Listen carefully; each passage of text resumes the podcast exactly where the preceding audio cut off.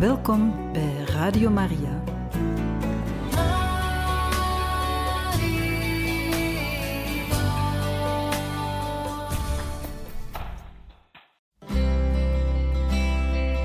Welkom bij Boekat, een programma van Radio Maria.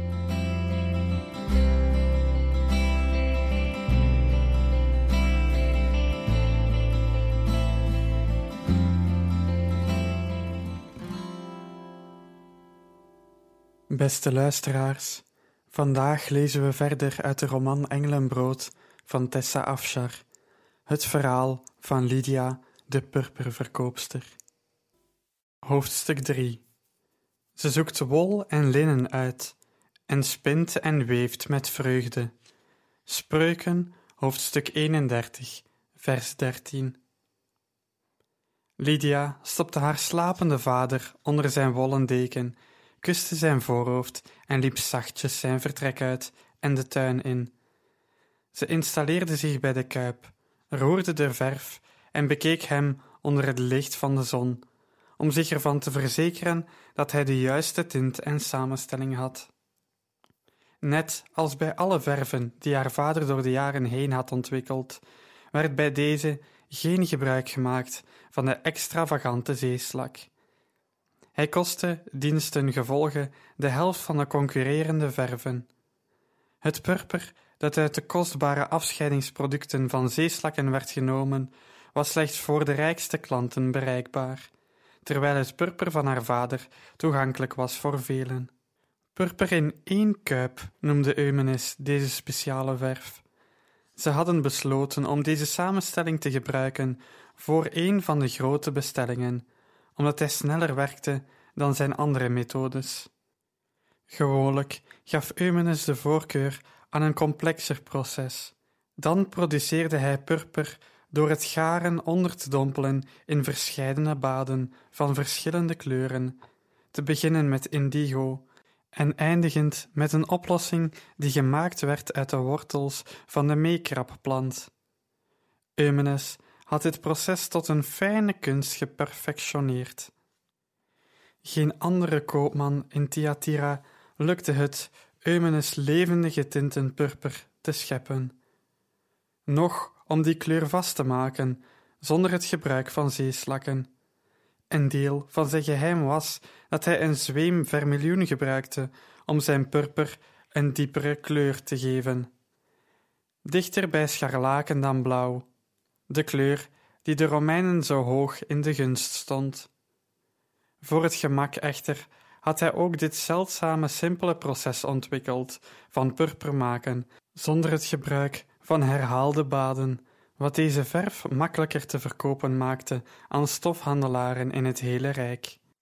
Eén pak verf, één kuip water, een beetje bijtmiddel. Elke verfmeester kon er een redelijk succes van maken.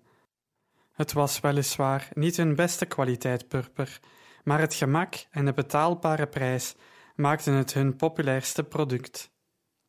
Het bleef een mysterie voor Lydia waarom ze nooit rijk waren geworden. Gezien de onmiskenbare kwaliteit van haar vaders schepping kon ze niet begrijpen dat ze nog steeds van de ene maand in de andere leefden en topden over hun financiën. Het viel niet te ontkennen dat haar vader weinig belangstelling had voor boekhouden. Hij hield zijn uitgaven niet bij en schafte aan wat zijn kunstenaarshart tevreden stelde, maar niet zijn handelaarshoofd.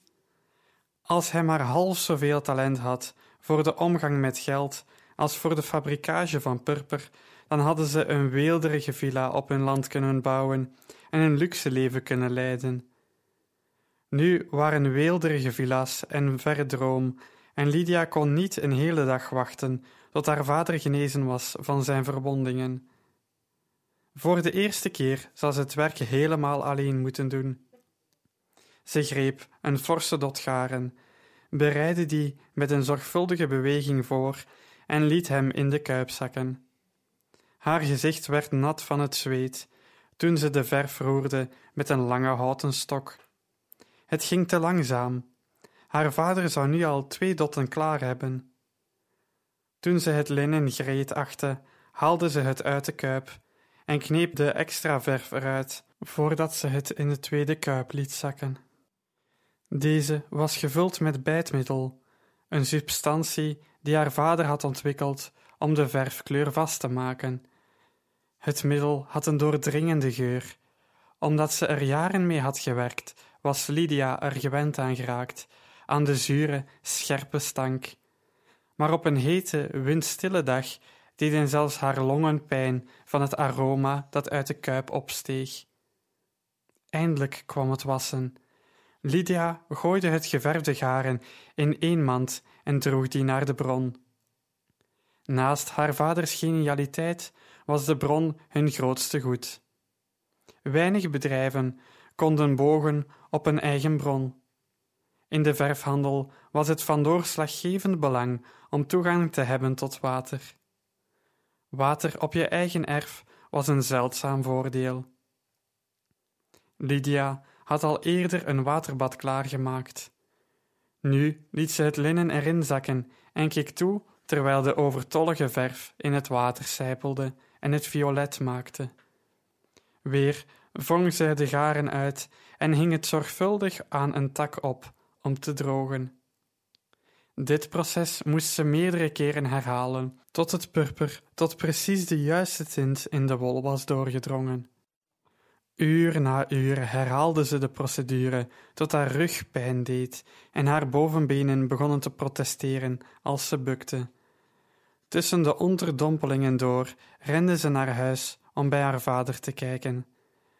Tot haar opluchting leek hij lekker te slapen. Zijn ademhaling was diep en regelmatig. Pas toen de schemering overging in het donker van de nacht, hield ze uiteindelijk op. Met behulp van een flakkerende lamp inspecteerde ze de resterende hopen linnen. Ze was te langzaam geweest. Bergen linnengaren lagen in hun mand, in knopen gewonden. Ze moesten ontrafeld en geprepareerd worden. In de ochtend moest ze een nieuwe portie verf en bijtmiddel klaarmaken, wat twee tot drie uur in beslag nam. Pas dan kon ze het verfproces opnieuw beginnen. Ze kreeg het nooit op tijd klaar voor de beloofde leverantie. Onheilspellende dromen bezochten haar die nacht, verwarde beelden van iemand die kronkelt van de pijn en schreeuwt om hulp. Dromen van bloed dat zich verspreidt tot een meertje. En uiteindelijk de oude vertrouwde droom van de vrouw met een lieve glimlach. Lydia stak haar hand uit om haar gezicht aan te raken, met een hart vol verlangen. Tot haar afgrijzen veranderde de glimlach in een smartelijke grimas. Toen begon het te schreeuwen, een hartverscheurend gejammer dat niet wilde ophouden. Lydia schrok wakker. Ze trilde over al haar leden in de hete zomerlucht.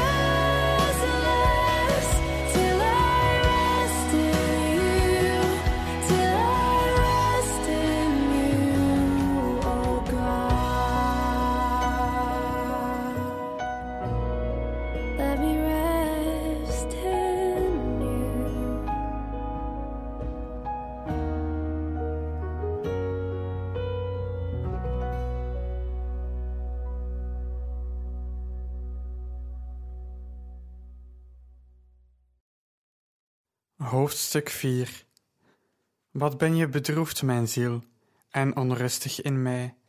Psalm 43, vers 5 Ze wist uit ervaring dat ze na haar droom niet meer kon slapen. Ze haalde fris water uit de lemenpot voor het huis, waste zich, kleedde zich aan en vlocht haar lange haar in een vlecht die ze op haar rug liet hangen. In de verwachting dat haar vader hongerig zou zijn, maakte ze brood. Haar handen kneden het meel met geoefende slagen. Haar hoofd was al bij het wachtende werk. Voordat ze aan de slag ging, liep ze op haar tenen het vertrek van haar vader binnen. Hij bewoog licht en geeuwde: Hoe lang heb ik geslapen? Een paar uur. Hoe voelt u zich? Eumenes krabde zijn wang. Beter.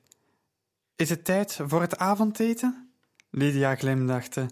De sterren verbleken, de dag breekt aan. Ik heb warm brood met kaas en olijven voor uw ontbijt. Eumenes wreef in zijn handen. De goden hebben me gezegend op de dag dat je geboren werd. Hoe gaat het met verven? Alles wat ik geverfd heb is purper? Eumenes lachte.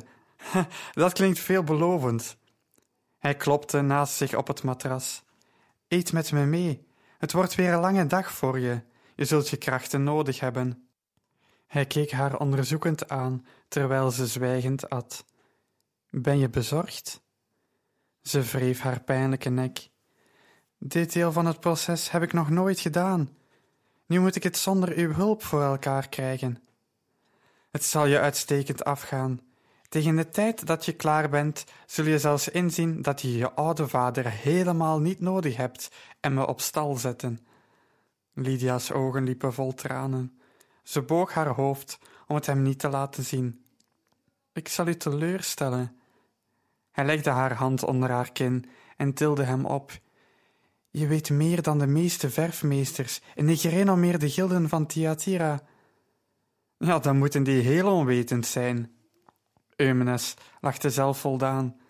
Dat zijn ze ook, vergeleken bij jou en mij. Maar dat moet ons geheim blijven. Ze moeten niet denken dat we opschappers zijn. Lydia lachte zwakjes. Dat is beter, zei haar vader. Luister eens, Lydia. Ik zou je niet met je vingers aan mijn verf of aan mijn goede naam laten komen, als ik niet geloofde dat je het voor elkaar kunt krijgen.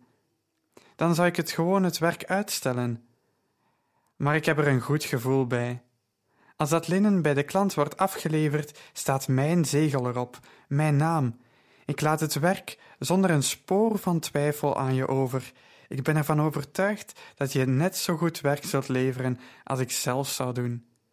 Ik heb je onderwezen vanaf je een kind was, en er heeft nooit een snellere leerling bestaan, behalve ikzelf natuurlijk. Er is geen hoop meer voor u, u bent definitief een opschepper geworden. Hij tilde Lydia's zware vlecht even op en trok er liefdevol aan. Helaas heb je net zoveel talent voor tobben als voor verven. Als ik hoest en ik heb een beetje koorts, denk je dat ik een slopende ziekte heb. Hij wees naar zijn hechtingen in zijn been. En als ik een schrammetje heb, dan denk jij eraan dat ik er onderdoor zal gaan. De gedachte alleen al aan reizen is genoeg om een bibberend hoopje mens van je te maken. Maar Lydia, ondanks al die angst ben je toch de dapperste mens die ik ken. Je zet door, door je zorgen en je angsten heen, en trotseert de uitdagingen op je weg. Ik zou deze werkplaats niet kunnen leiden zonder jou. Ik zou niet kunnen reizen zonder jouw hulp. Als een rots blijf je aan mijn zijde, en geen verschrikking kan je overmeesteren. Je bent mijn heldhaftige, angstige meisje.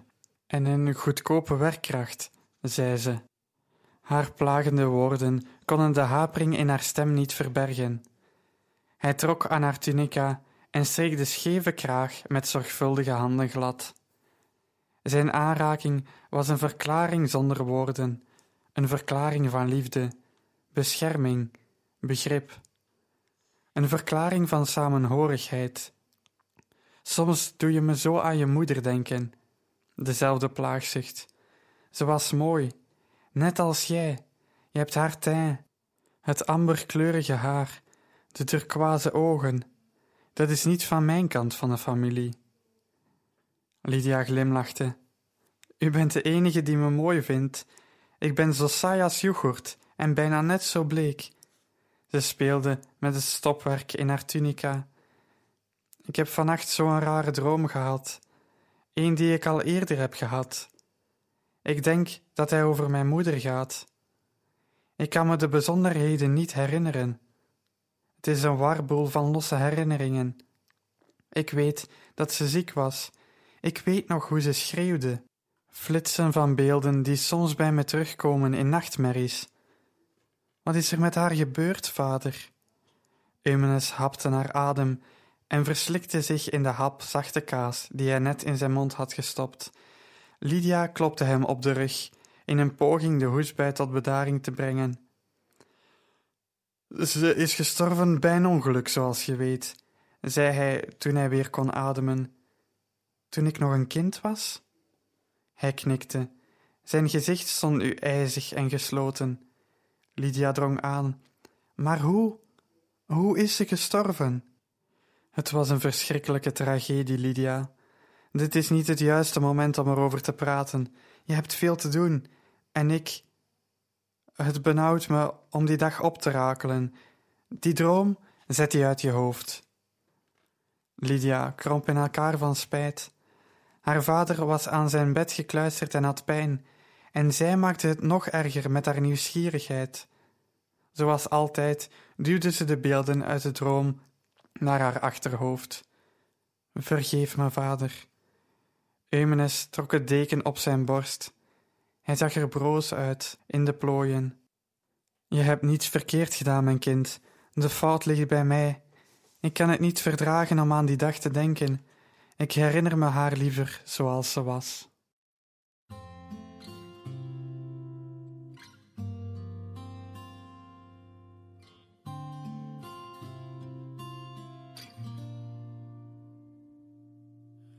Ik kom bij u, vermoeid en belast. Ik kan niet meer, hier houdt mij vast. Ik heb zoveel vragen en voel me verward. Bij u wil ik schuilen, dicht aan uw hart. En als ik huil, bewaart u mijn tranen, houdt mij vast. En troost u mij als ik huil. Geeft u mij rust en ik weet, u bent heel dichtbij. Ik kom bij u, vermoeid en. Kan niet meer, Heer houd mij vast. Ik heb zoveel vragen en voel me verward. Bij u wil ik schuilen, dicht aan uw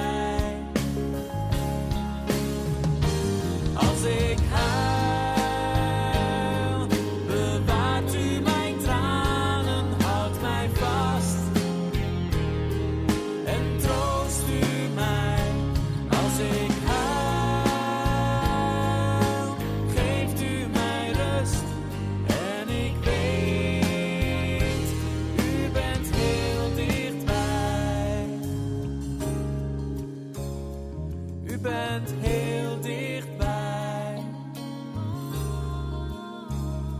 U bent heel dichtbij. Heel dichtbij.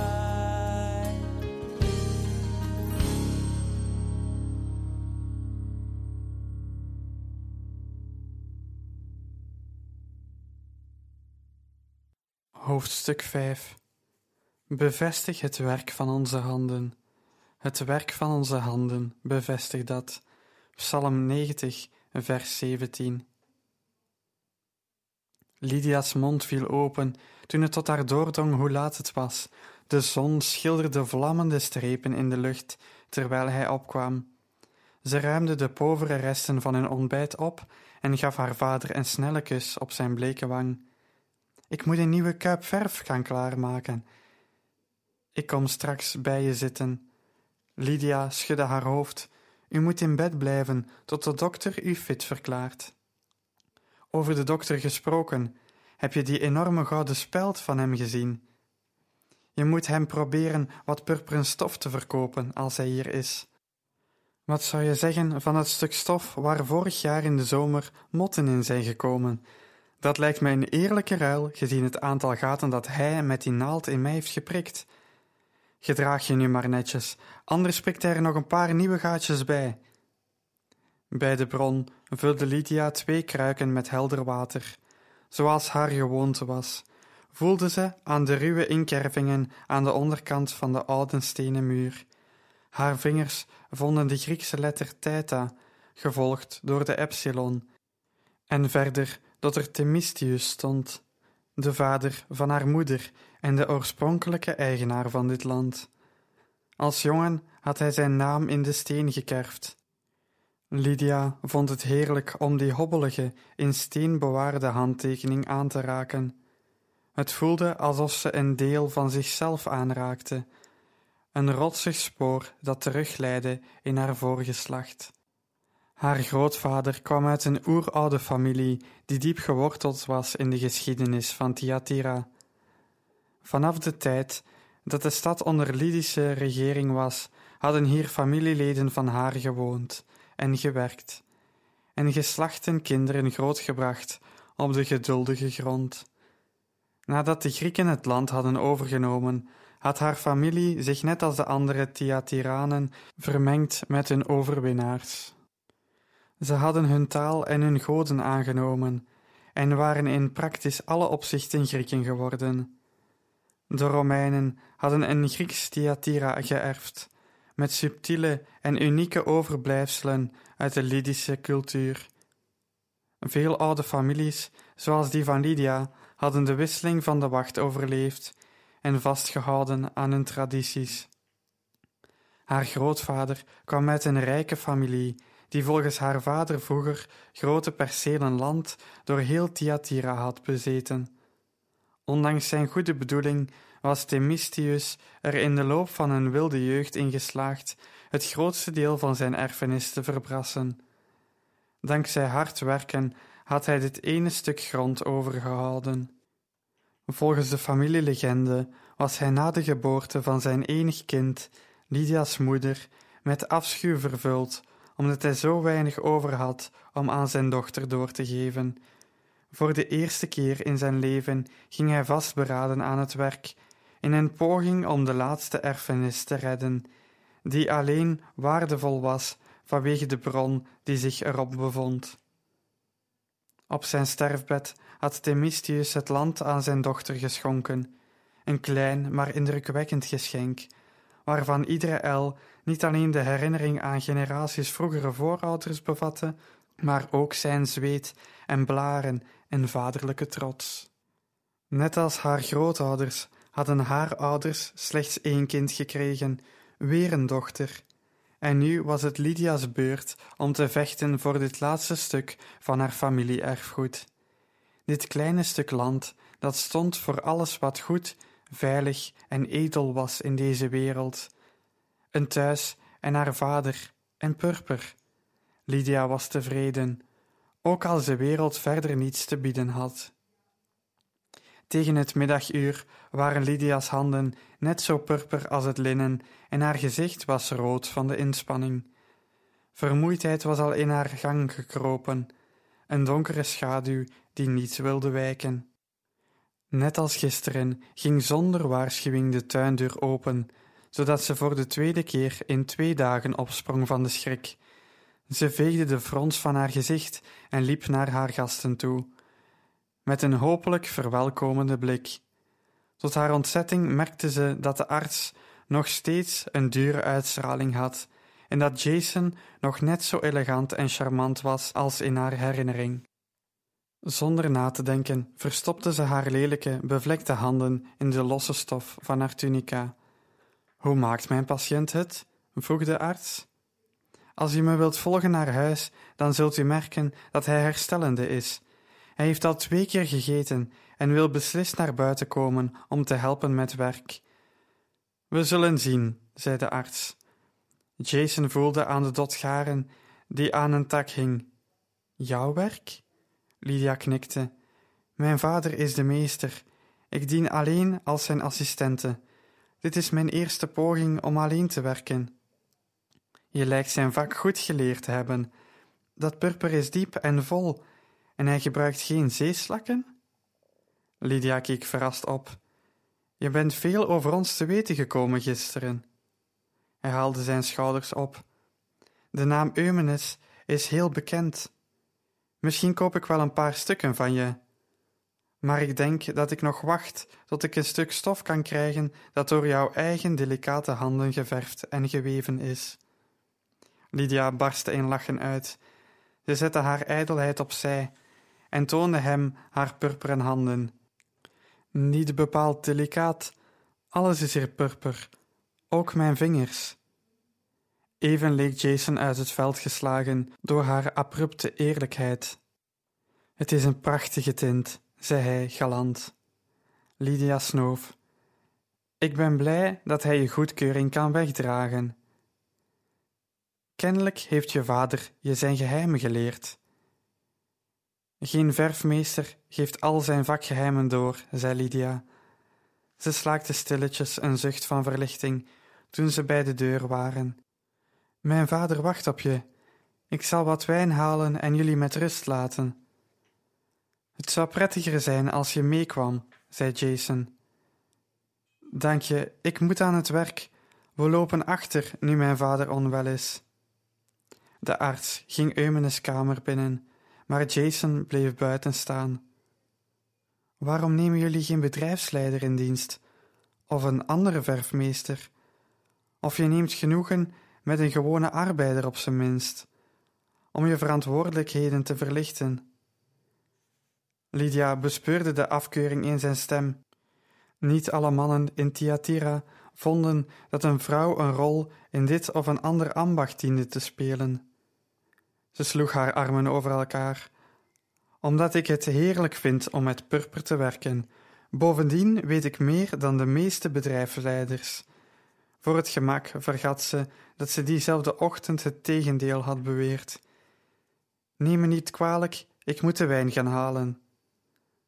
Zijn lach verraste haar en ze glimlachte terug.